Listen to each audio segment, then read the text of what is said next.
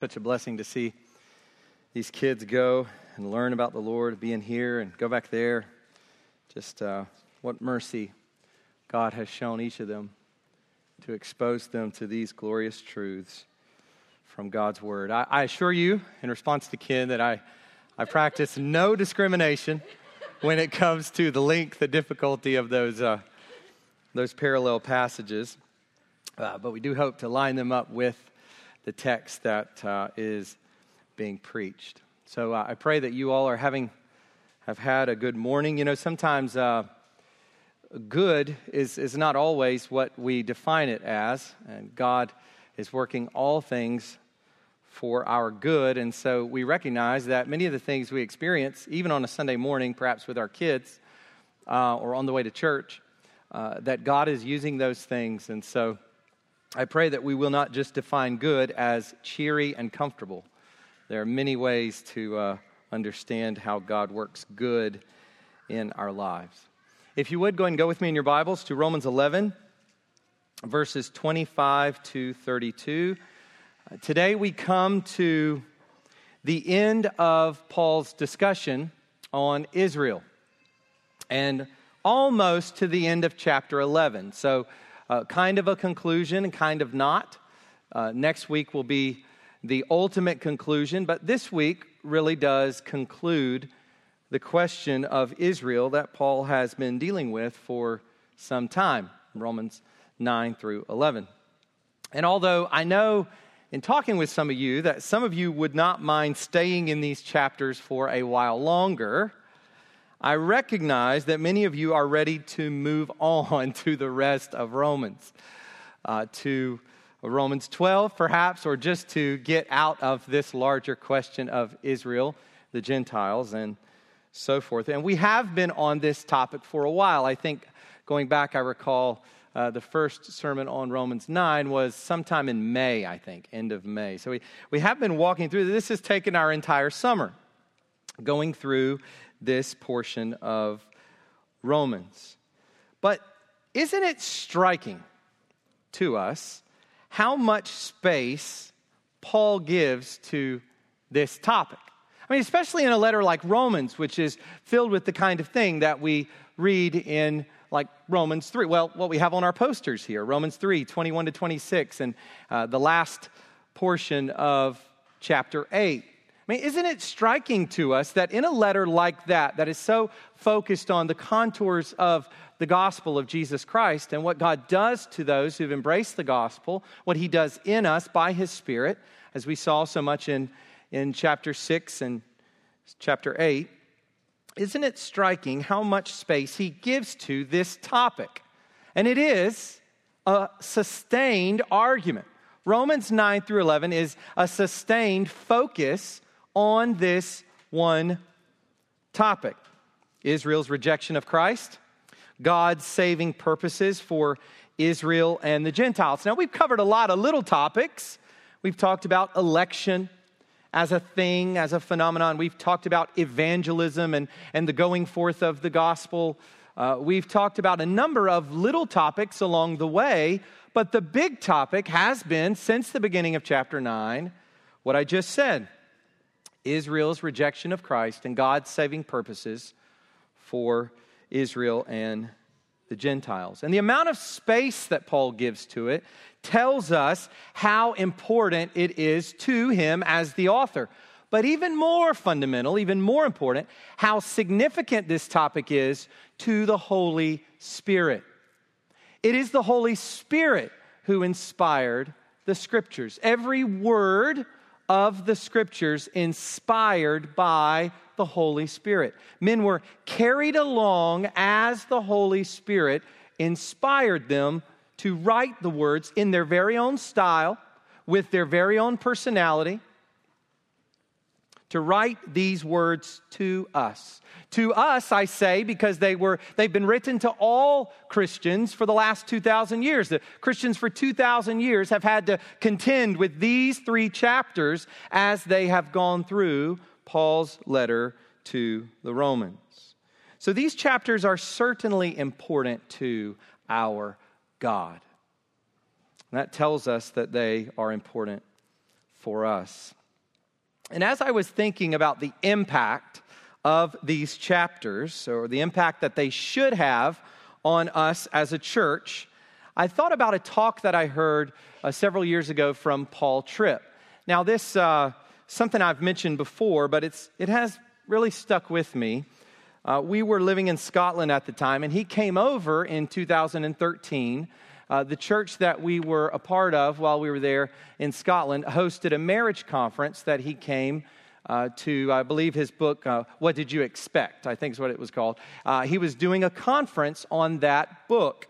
And he was working on or, or, about to publish a book called Dangerous Calling. And so that's a book on uh, for pastors and those who are interested in pastoral ministry. And so, in addition to this day conference he did, he had this, this evening talk where he invited pastors and those who were considering pastoral ministry to come and hear. And it was focused on this book, Dangerous Calling. And as his big idea kind of surfaced in that talk, it became clear that there was really one word that he was focusing on, and it is this word, all. All. Christian living and Christian ministry must be rooted in a deep awe of God. And that all of our Christian experience, and particularly as he was talking about it, for those involved in ministry, what we are doing in our lives and what we do in ministry has to be an overflow of standing in awe of our God. That was the big idea, and it has just stuck with me ever since. And I think that that is exactly what Romans 9 through 11 does for us. As we talk about the practical effect of these three chapters, I think it accomplishes that in us, or it should. Yes, it seems tedious, distant, and even a bit academic. The biblical theological questions, they're, they're kind of heady. They're the sort of thing that you would expect to get in a kind of academic setting or an academic lecture or a book on biblical theology. Tedious, distant, and even academic, but it is meant to leave us in a state of awe at God's saving purposes. That's what we are reading about in Romans 9 through 11. And, and nowhere else do we really get the kind of sustained explanation of God's saving purposes more, more comprehensively than we find in Romans 9 through 11. So if you've been checking out for a few months now, I hope that that at least causes you to go back and say, well, hold on a second. I, I what did I miss? I got to get back into these chapters. And we know that this effect of bringing an awe of God, we know that this effect uh, is what these chapters should have on us because that's exactly what it did to the Apostle Paul. Isn't that amazing? I mean, we're reading through Romans 9 through 11, but Paul is writing Romans 9 through 11. And so, what does Paul do when he gets to the end of this discourse, this extended discussion of God's saving purposes? He erupts in a big wow. That's what he does. And we'll look at that next week. He erupts in a, into a doxology, praising God for his glorious nature and character. It begins in verse 33 with these words Oh, the depth of the riches and wisdom and knowledge of God. He could have stopped there, but he doesn't stop there. He goes on and on and on until we get to verse 36. That's where it leaves the apostle, and that's where it ought to leave us. So I pray that as we've gone through this, if, if we've kind of been a little sleepy during this, this summer period in these chapters, I pray that we'll revisit these, that you'll take these chapters seriously. You'll go back over them, and you'll ask the Holy Spirit who inspired these words to raise up your heart to the same place where Paul's heart was when he came to chapter 11, verse 33. Of course, he wasn't writing in chapters.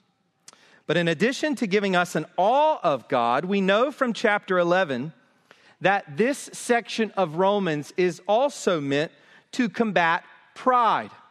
So, awe and humility. That's where we come to as we come to the end of this section in Romans awe and humility. And let me just say this to you. If you're wondering how relevant or how practical or how applicable Romans 9 through 11 are, let me just challenge you with this idea. What is more fundamental in the Christian life than awe and humility? And that is the twofold effect that we are meant to have in our own hearts as we come to the end of this discussion. The sermon title for last week was Gentiles Not Boasting. Paul wants to shut down any pride among the Gentiles. That's what his agenda is during this portion, this final portion. His agenda is to shut down the pride of the Gentiles over their inclusion in the people of God. Gentiles are streaming in, they're being included in the people of God. Meanwhile, Israel has largely rejected Christ. Gentiles coming in, Israel set aside. And the temptation, the danger is pride. And so that's what Paul is dealing with at the end of this chapter. And Paul continues this theme today as he concludes this entire section.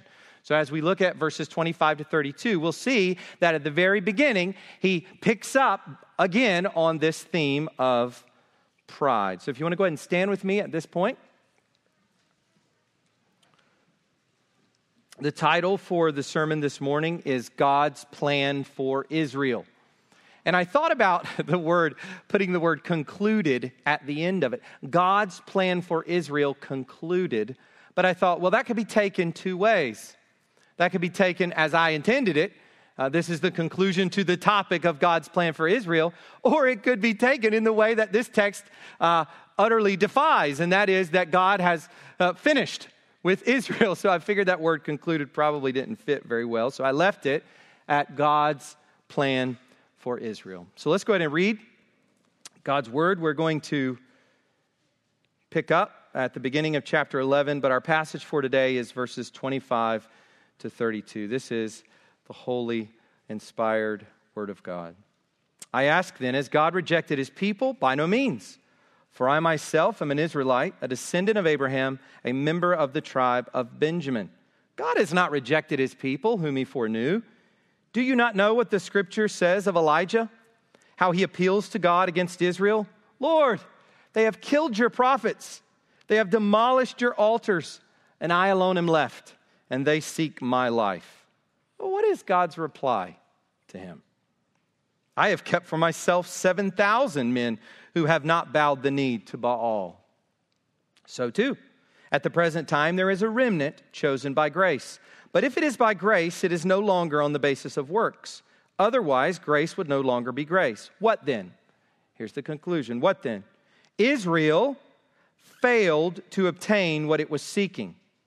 The elect obtained it, but the rest were hardened. By the way, real quick, Paul is here conceiving of Israel as an entity that has these kind of two components within them.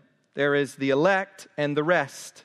The elect obtained it. You could say the elect of Israel obtained it, but the rest of Israel were hardened.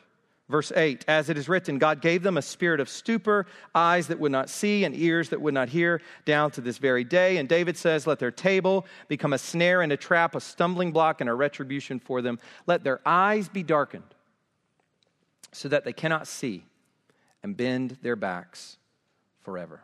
So I ask, did they stumble in order that they might fall? By no means. Rather, through their trespass, Salvation has come to the Gentiles so as to make Israel jealous.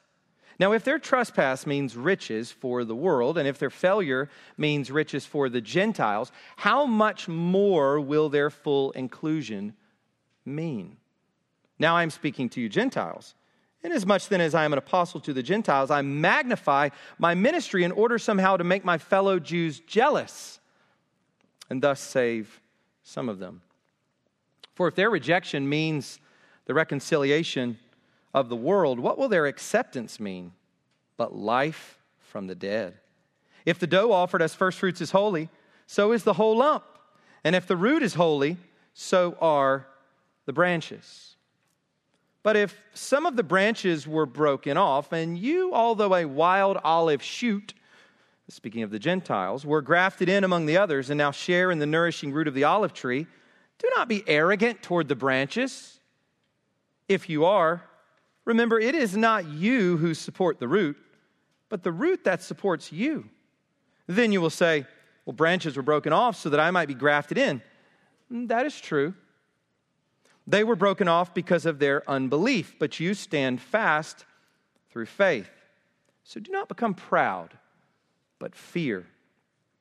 For if God did not spare the natural branches, neither will he spare you. Note then the kindness and the severity of God severity toward those who have fallen, but God's kindness to you, provided you continue in his kindness. Otherwise, you too will be cut off.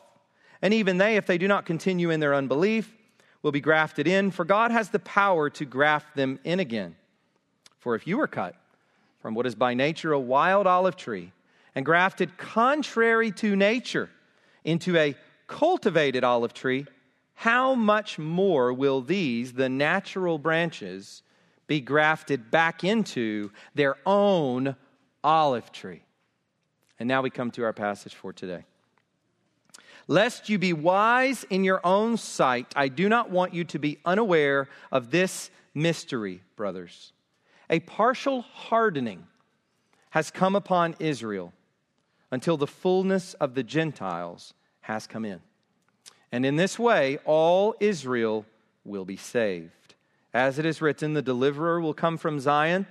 He will banish ungodliness from Jacob, and this will be my covenant with them when I take away their sins. As regards the gospel, they are enemies for your sake. But as regards election, they are beloved for the sake of their forefathers. The they here has to be the same as the Israel in the previous verse or verses. And I'll come back to that in a moment. Let me read that again. As regards the gospel, they, that has to be referring back to the Israel of verse 26.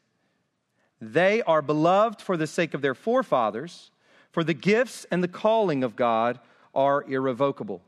For just as you were at one time disobedient to God, but now have received mercy because of their disobedience, so they too have now been disobedient, in order that by the mercy shown to you, they also may now receive mercy.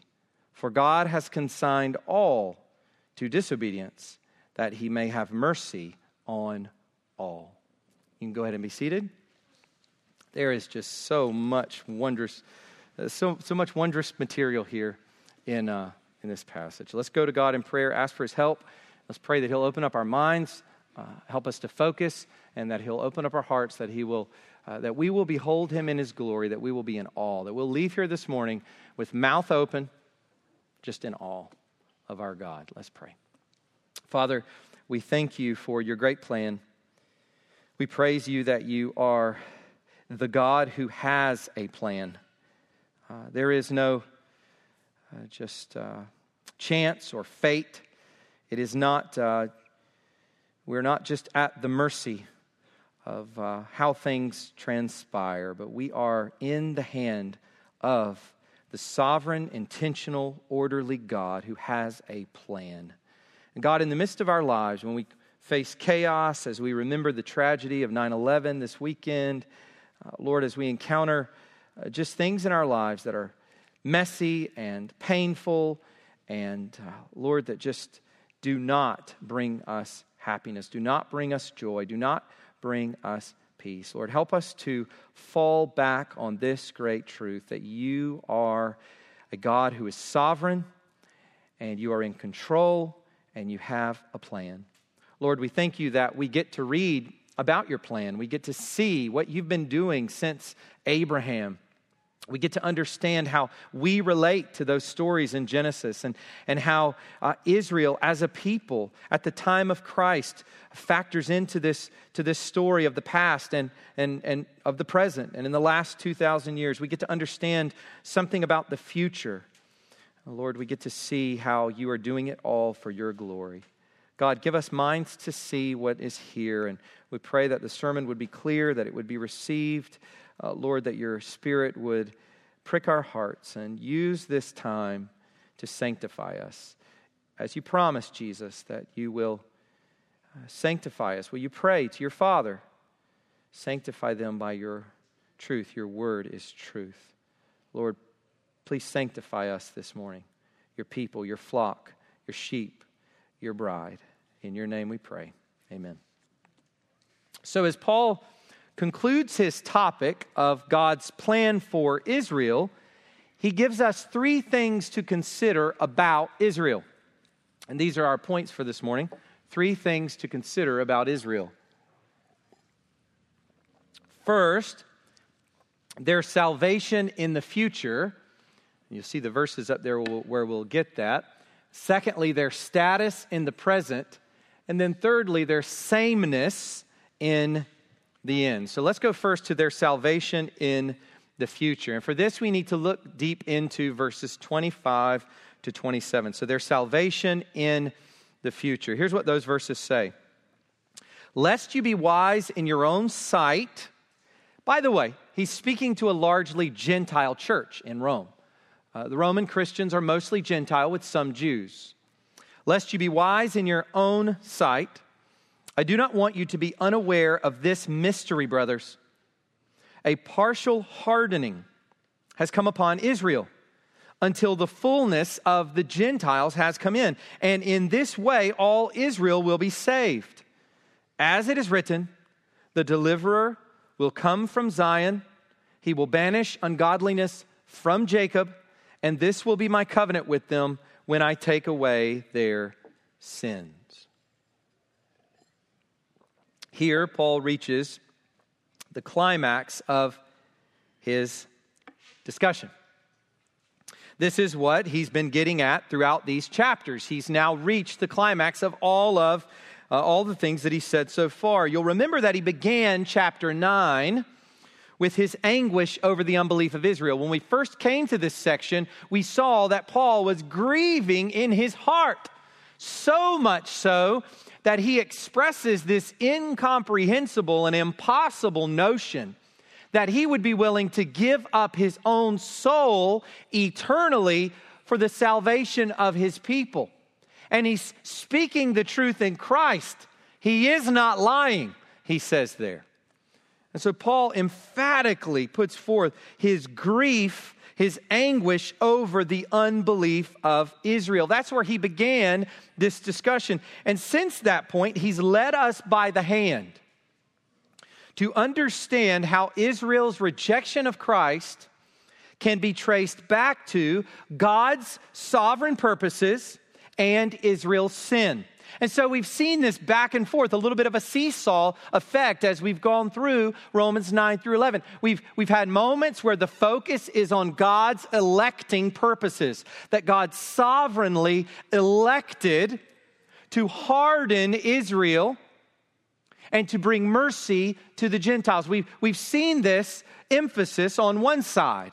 But on the other side, we've seen the emphasis on Israel's sin their self righteousness, their pride, their presumption on God's grace, their misunderstanding of the promises that God had given to Abraham, and their unbelief in God's Christ. So back and forth, the electing, pur- what's happening? The electing purposes of God the sin of Israel, back and forth, back and forth. We've seen that through chapters 9 through 11. And now, all the explanation comes to a head. And Paul wants to be as straightforward and clear as possible. By the way, what we read here today, we've seen already largely, not entirely, but we've seen it already. But now Paul wants to drive home his point. He's been building a case.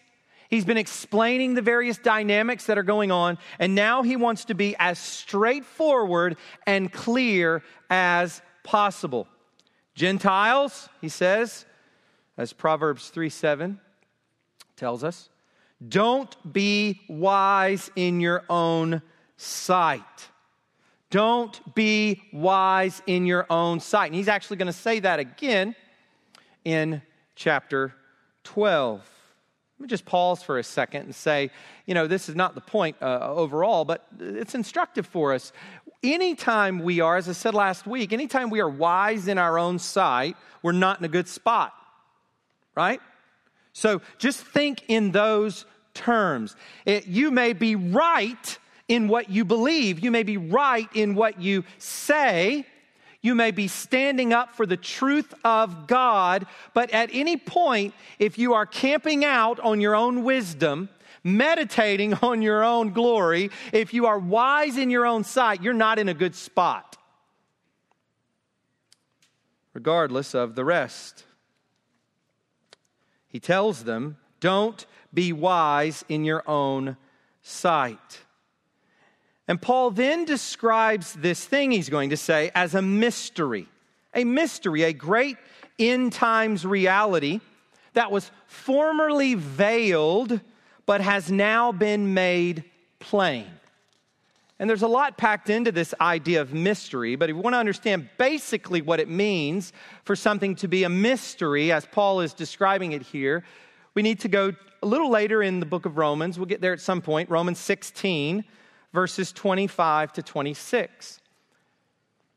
And there he speaks of the revelation of the mystery that was kept secret for long ages but has now been disclosed and through the prophetic writings has been made known to all nations. So there is a, a prior hiddenness, there's a prior behind the veilness to this notion of mystery, and there is a, present tense disclosure of these prophetic end times related. And remember, the day of the Lord began when Christ came. So we've been in the end times now for 2,000 years. This is Uh, the notion of mystery. And so Paul wants to make this as plain and straightforward for his readers as he possibly can. So, what is this conclusion? What is this mystery? And it has three parts to it, as Paul lays it out here, three parts. And, and as I said, most of this, though not all of it, has already been mentioned. So let's look at these three parts. First, a partial hardening has come upon Israel. God has hardened Israel from receiving the truth. What? That's not very fair. That's not very. Hold on a second. Well, Paul's already dealt with that, so you'll have to go back to chapter 9 and you'll have to look at that. But God elects some, He hardens others from the mass of fallen humanity in His eternal decrees. God sovereignly does this. Oh, he's God. He's God. Who are you, O oh man, to answer back to God? Will what is molded say to its molder, Why have you made me like this? Has the potter no right over the clay?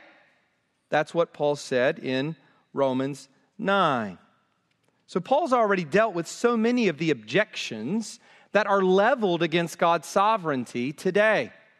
He dealt with those so clearly in Romans 9. But that's the first part of this mystery is that a partial hardening has come upon Israel. God has hardened them from receiving the truth. Not all of Israel has been hardened, but most. This partial hardening is most, it's the majority. It's not all, that's why he uses the word partial, but it is most. Most have stumbled over the stumbling stone Christ. Christ was laid in Zion. A stone was laid in Zion, a stumbling stone, and guess what? Most of Israel just stumbled right over it. But some, as in the day of Elijah, have been preserved as a remnant. Some elect as a remnant, the rest were hardened. We've already seen that, but that's part of what Paul packs into this conclusion and this explanation of the mystery. So that's the first part of it. The second part of it is until the fullness of the Gentiles has come in. Now, this is new. Paul hasn't dealt with this yet until the fullness of the Gentiles has come in. In other words, this partial hardening, listen closely to this, this partial hardening has an expiration date.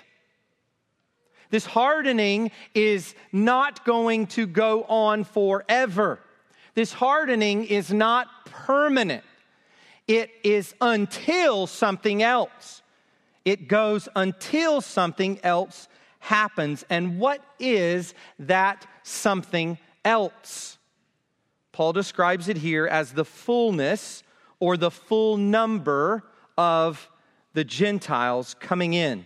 And this language of coming in is a picture of coming into the kingdom. You can trace this language throughout the New Testament, and it's associated with coming into the kingdom. So until the fullness of the Gentiles comes in, that is, comes into obey Christ, comes in to have the obedience of faith for the sake of his name, as we read at the beginning of Romans, coming in obeying Christ, as Jesus says, come from east and west to recline with Abraham. That's future tense, but coming in to belong to this people.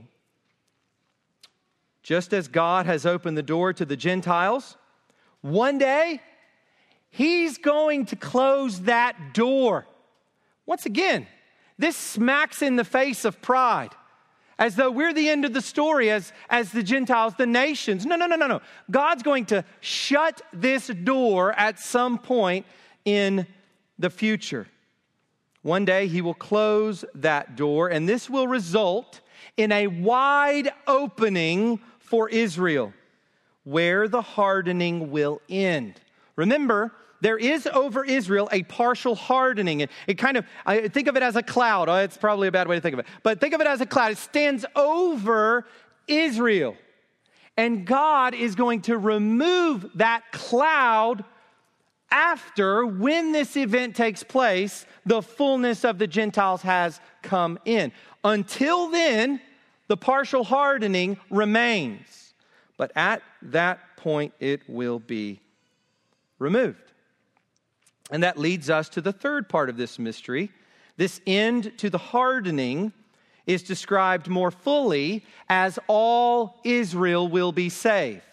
So uh, let me just say th- those two ideas are, are, are functioning synonymously here. The partial hardening ending, that's the until part, is synonymous with all Israel will be saved. Now, this is not all Israelites throughout time. Let me just say that. It's not, it, that was what the Jews thought in Paul's day. That's why Paul wrote Romans 2. The Jews thought, as we talked about then, that there was this idea that Abraham sits at the gate of hell.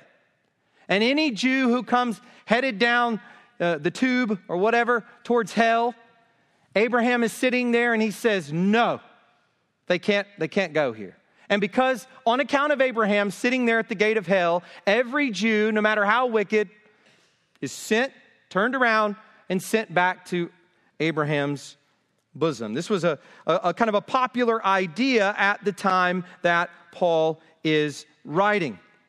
But we know from Romans 2 that that's not the case because Paul says in verse 9 there, there will be tribulation and distress. He's talking about final judgment. There will be tribulation and distress for every human being who does evil, the Jew first, and also the Greek.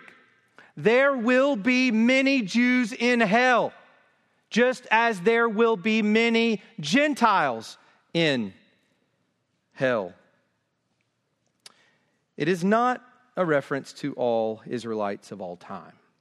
It is a reference to the Jewish people understood corporately as a people they will be saved in the future.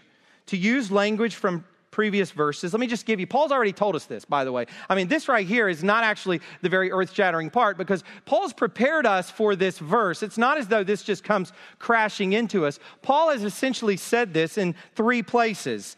Verse 12, they will be fully included. There will be a full inclusion of Israel. He's already told us. Verse 15 they were rejected, they will be accepted. By the way, the remnant wasn't rejected, so he can't be talking about the remnant there. They were rejected as a whole, and now they will be accepted. And then verse 24, they will be grafted back in to their own olive tree. So fully included, accepted, grafted back into their own olive tree. They, these are other ways of saying what Paul says here in verse 26 that they'll be saved. Here we need to notice something important. Paul's last reference to Israel, and this is very important for interpreting this word Israel. Paul's last reference to Israel was in the previous verse. So look down at it. The previous verse, verse 25. Now, what does Paul mean by Israel in verse 25? Well, there he clearly has ethnic Israel in view the partially hardened mass of Israel. So, so it, it's indisputable that verse 25 is referring in its use, this is important, in its use of the word Israel, it's indisputable that in verse 25, Paul is referring to ethnic Israel, the, the partially hardened mass. So, how could he mean anything other than that when he comes to verse 26? Let me say that again. He's just used the word Israel in verse 25, and that's what he clearly means, indisputable. How could he mean anything other than that entity when he comes to verse 26? Some have tried to argue that by Israel here, Paul means the true offspring of Abraham across time, God's elect people, including both Jew and Gentile, that all Israel equals all the elect. This is one view that some have had, and others have argued that Paul means the remnant of Israel only.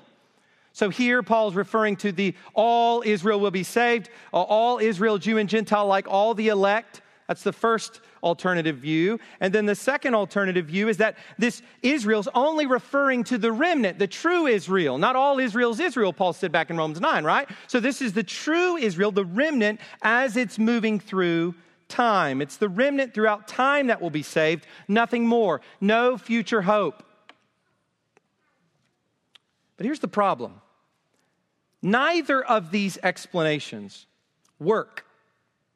This is simple, by the way, there have been page after page written on this dispute. You can go and look at it, but I'm trying to simplify it for you.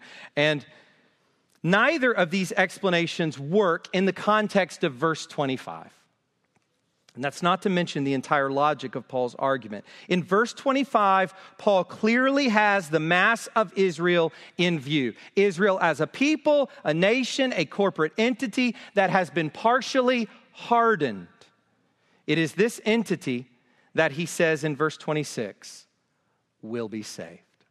So I hope that that makes sense to you why I went into all of those details. And if you spend some time studying this, you'll see why that is important as you read the different views on Israel being saved. So, how is this going to play out? Well, Paul gives us some citations and allusions to Old Testament texts. There's Isaiah 59, 20 to 21, which we read earlier. Uh, Isaiah 27 9, Psalm 14 7. I'm listing these quickly, but all you have to do is look in your Bible. They're in the references. And the new covenant passage in Jeremiah 31, verses 31 to 34. Paul is alluding to or citing, and of course there's debate over which one, which ones he's alluding to and so forth. He's alluding to and citing pass, these passages in this section. He writes, The deliverer will come from Zion he will banish ungodliness from Jacob, and this will be my covenant with them when I take away their sins. In other words, this salvation of Israel involves two major components. This future salvation of Israel involves two major components. First, the coming of the deliverer, which is a reference to Christ and the removal of sins in accordance with God's covenant promises. These are the two components. So we could say it this way this future salvation of Israel will occur in relation to the coming of Christ. This is the second coming of Christ, and it will involve an application of the new covenant to Israel as a whole. The application of the new covenant in Jeremiah 31, it will involve an application of the new covenant to the hearts and minds of Israel as a whole. Unbelief will be turned to belief. They will be saved through faith in their Christ. They will no longer be hardened, but to use the language of Jeremiah 31, at that time, declares the Lord, I will be the God of all the clans of Israel. By the way, just a note Jeremiah 31, which we appropriate as we should per Hebrews, is about Israel. The, the new covenant, Jeremiah 31, is explicitly about Israel. Now, we've been grafted in, and so we appropriate that gladly. In Hebrews, uh, the book of Hebrews tells us we ought to appropriate that gladly. Those, that promise of new hearts, circumcised hearts that worship God, that is for Jews and Gentiles alike in Christ. But keep in mind that the promise there is addressed to the clans of Israel. At that time, declares the Lord, I will be the God of all the clans of Israel, and they shall be my people. For this is the covenant that I will make with the house of Israel after those days, declares the Lord. I will put my law within them, and I will write it on their hearts, and I will be their God, and they shall be my people. And no longer shall each one teach his neighbor and each his brother, saying, Know the Lord, for they shall all know me, from the least of them to the greatest, declares the Lord, for I will forgive their iniquity, and I will remember their sin no more. There are various passages we can find in the Old Testament that speak of this, but that's what's going on. That's what Paul is describing. A future event in which Israel, as a mass, as a people, turn to the coming Christ. However that's going to play out in, in terms of time, it's associated with the coming of Christ, and it involves the removal of their sin. As they, as Zechariah says, look on him whom they have pierced and mourn. By the way, I, am spending more time on this first point, so don't get, uh, don't get concerned. But before we move, before we move to our next point, just pause and consider one thing before we move on. Consider that this very thing that we're reading about here, this is amazing. Think about this. This very thing, the hope of Israel, has already been done for us in this room. Guys, just think about that. What we just read, that's already been done for us. We sit here this morning, we speak to each other this morning, we sing praises this morning, we listen to preaching this morning, we read the Bible this morning as people to whom, for whom this has already been done. Ungodliness banished, sins taken away, iniquities forgiven, sins forgotten. Praise God for his grace. That's why we're here this morning. Not just hanging out. We are here just in awe of what God has done for us in Christ and what he will do for Israel as a people through Christ. So now we come to our second point, and uh, the second thing that Paul wants to say about God's plan for Israel, and that is their status in the present. So, like I said, these two will be a little quicker. Look at verses 28 to 29. As regards the gospel, they, by the way, he still has to be speaking of Israel. So this also confirms that the Israel in the previous verse, uh, verses was referring to ethnic Israel. As regards the gospel, they are enemies for your sake. But as regards election, they are beloved for the sake of their forefathers. For the gifts and the calling of God are irrevocable. What a beautiful word when it comes to God and his goodness. Irrevocable. So, what do we make of the Jewish people today? Collectively, they constitute Israel in the mind of God. God has preserved them as a distinct people for the last 2,000 years. Much suffering they have endured. We immediately think Holocaust, but uh, there are centuries of suffering for the Jewish people. Going all the way back to the Romans and throughout the Middle Ages, up to the Holocaust, and even today. A distinct people preserved for the last 2,000 years. Nothing makes this clearer than the modern state of Israel. Whatever you make of the modern state of Israel in relation to biblical prophecy, whatever you are to, to make about how God is going to do these future things we're reading about in Romans 11 and how that's going to relate to the, the modern state of Israel that we have here today in 2021, uh, there are lots of questions there and lots of discussion to be had. But at the very least, the modern state of Israel makes clear that God has preserved this distinct people for 2,000 years and in the midst of much suffering. As I've heard John MacArthur say several times uh, on various videos and so forth and sermons, uh, he'll say something to the effect of there, there is no modern state of the Hittites or the Amorites or the Hivites or any of those ites that you read at the end of um, Genesis 15 when God makes the covenant with Abraham and uh, mentions the land uh, that will be given to Abraham. All those peoples, when was the last time outside of at church that you talked about Edom or Moab or Ammon or any of those?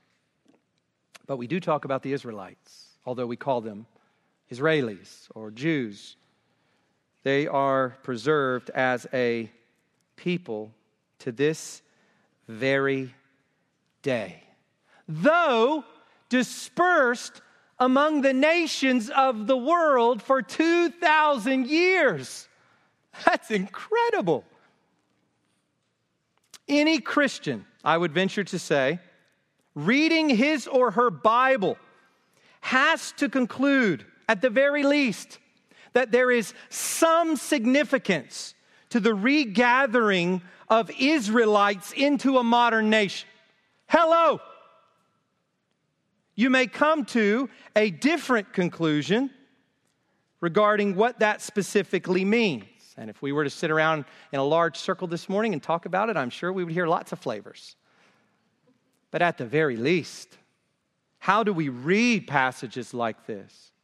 How do we read? I could go on about passages in the prophets. How do we read these passages and think that the regathering of Israelites in the modern age, in the last 50 plus years, 70 years, is irrelevant.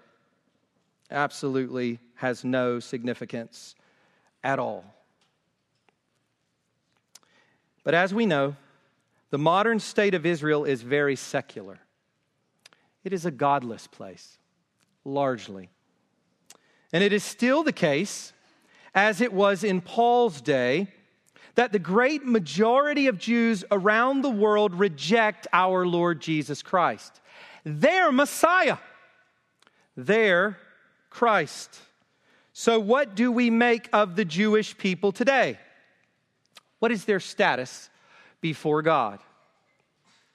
Yes, in the future he will save them as a people. They will somehow at the end of the, at the end of time be converted as a whole. But what about right now?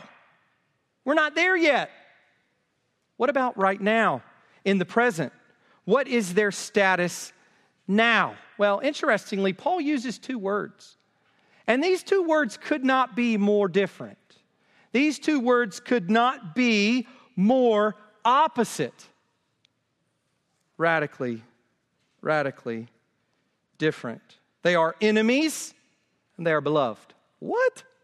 They are enemies and they are beloved. Any view of Israel has to hold both of these up right? And there's all sorts of wrong views of Israel Israel and the church, Israel and the Gentiles, what Israel is. Uh, the, the problem, the fundamental problem is that one errs either on, on one or the either of these. Either one neglects the fact that they are enemies or neglects the fact that they are beloved. They are enemies as regards the gospel, as Paul says here, and they have become this for the sake of Gentile salvation. And at the same time, while still being enemies, they are considered beloved for the sake of their forefathers, for the sake of, the, of Abraham, Isaac, and Jacob. And this word beloved tells us that Paul is talking about God's perspective. God looks down on the Jewish people. And what does he see? Largely, enemies. And yet, God looks down on the Jewish people largely, actually entirely, and he says, Beloved. Both at the same time. In one sense, before the face of God, they are regarded as enemies. They hate and reject Christ, like the parables that Jesus tells. They have killed the Son as a people. They hate and reject Christ and his gospel. They are enemies of God, and any Jew who dies in this state of unbelief will experience God's wrath and fury, as it says in Romans chapter 2, verse 8. So call your Jewish friends to repentance and faith in Christ, because apart from Christ, if they die, they will die in their sins and experience God's wrath and fury. And yet, in another sense, God looks on them with great love. They are present tense and always present tense. Beloved, his beloved people. And in light of that, Paul says, don't think for a minute that God has thrown them away as a people.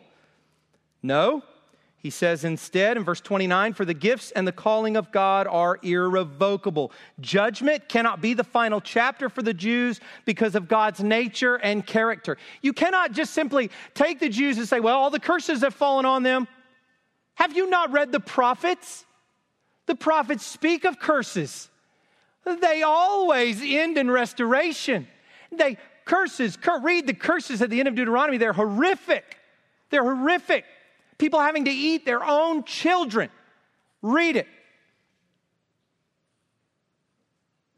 But then blessing, but then restoration, then renewal, then salvation. Judgment is not the final chapter.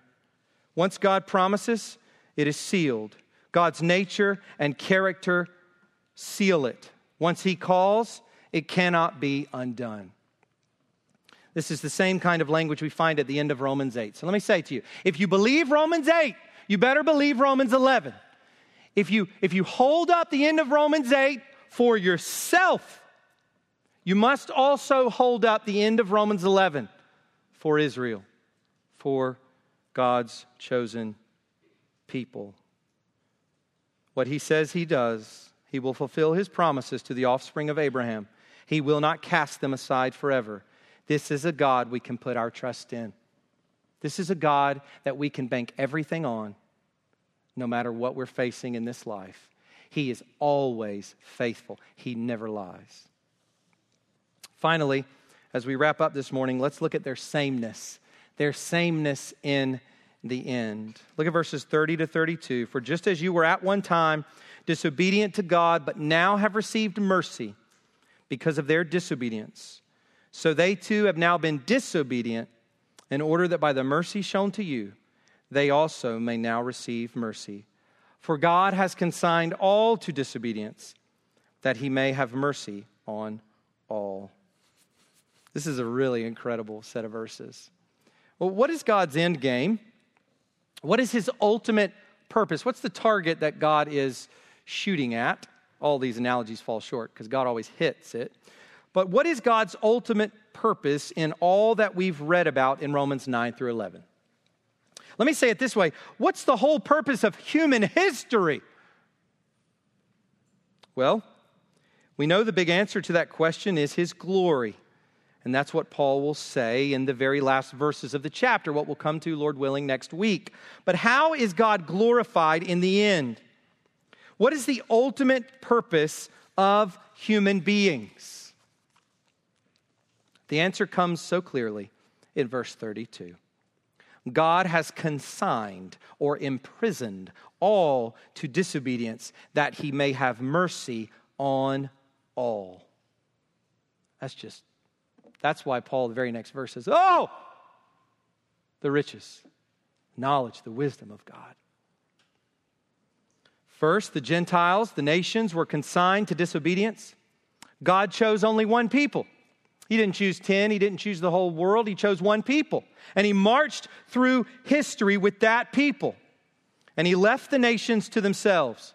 He left them to themselves the Assyrians, the Babylonians, the Egyptians, the Sumerians, the Greeks, the Romans, the Asians, the Americans. He left all the nations, the descendants of Ham, Shem, and Japheth, to themselves, apart from the descendants of Shem through this one line through Eber. The rest were left to themselves to fall into disobedience. Then he hardened Israel to extend salvation to the nations of the world. And now we Gentile believers must praise God for his mercy because we were not a people. We've become a people. Romans 9 25. We who had no hope and were without God in the world are now filled with hope because God's love has been poured into our hearts through the Holy Spirit who has been given to us. Romans 5 5. And now, in the same way, listen to the wisdom of God. And now, in the same way, Israel has been given over to disobedience. You see that? Do you see that? You see what God's doing? Now, in the same way that the nations were given over to disobedience, and then God showed them mercy, in the same way now, Israel has been given over to disobedience, so that when God restores them as a people, he will be showing them great mercy. They will be left with nothing else but white hot praise for God, of God, for his glorious mercy. Mercy mercy, mercy. In the end, all are the same. That's why I've entitled this, this their sameness. In the end, all are the same. Both Jews and Greeks, both Israel and the Gentiles, all consigned or imprisoned to disobedience in order that God might show mercy to all. That's what God's up to. That's what He's always been up to. That's what he'll be up to. How do we summarize God's saving purposes? Ephesians 2 7 does a pretty good job, so that in the coming ages he might show the immeasurable riches of his grace and kindness toward us in Christ Jesus. This is the purpose for your existence. This is the purpose for our being Christians. This is what it's all about. So let me just close with this note. Where does that leave us today? Where does this great truth of verse 32, this great climactic statement that God has consigned all to disobedience, that he may have mercy on all, where does this leave us this week? I think it leaves us here. Live a life, no matter what you face, that is full of praise to God for his mercy. When we do that, when we live that way, we are doing what we will be doing eternally in the new heaven and the new earth. And we are in accord with the will of God. You know this. If you are praising God for his mercy, you are living in accordance in that way with the will of your God. Let's pray. Father, thank you for revealing these things to us this morning. We pray that it would calibrate our thinking, that it would uh, help us be better readers of the Bible, that it would uh, spur us on in discussion about your purposes and plans. But God, above all the discussions, Lord, would we leave here this morning in a state of awe for your purposes? In a state of humility because we're not the end of the story, and in a state of gratitude because of your great mercy. Lord, would we at least leave here feeling the effect of that on our very souls? Go with us now, Lord, we pray, as we partake in the Lord's Supper. We thank you for it. In Christ's name, amen.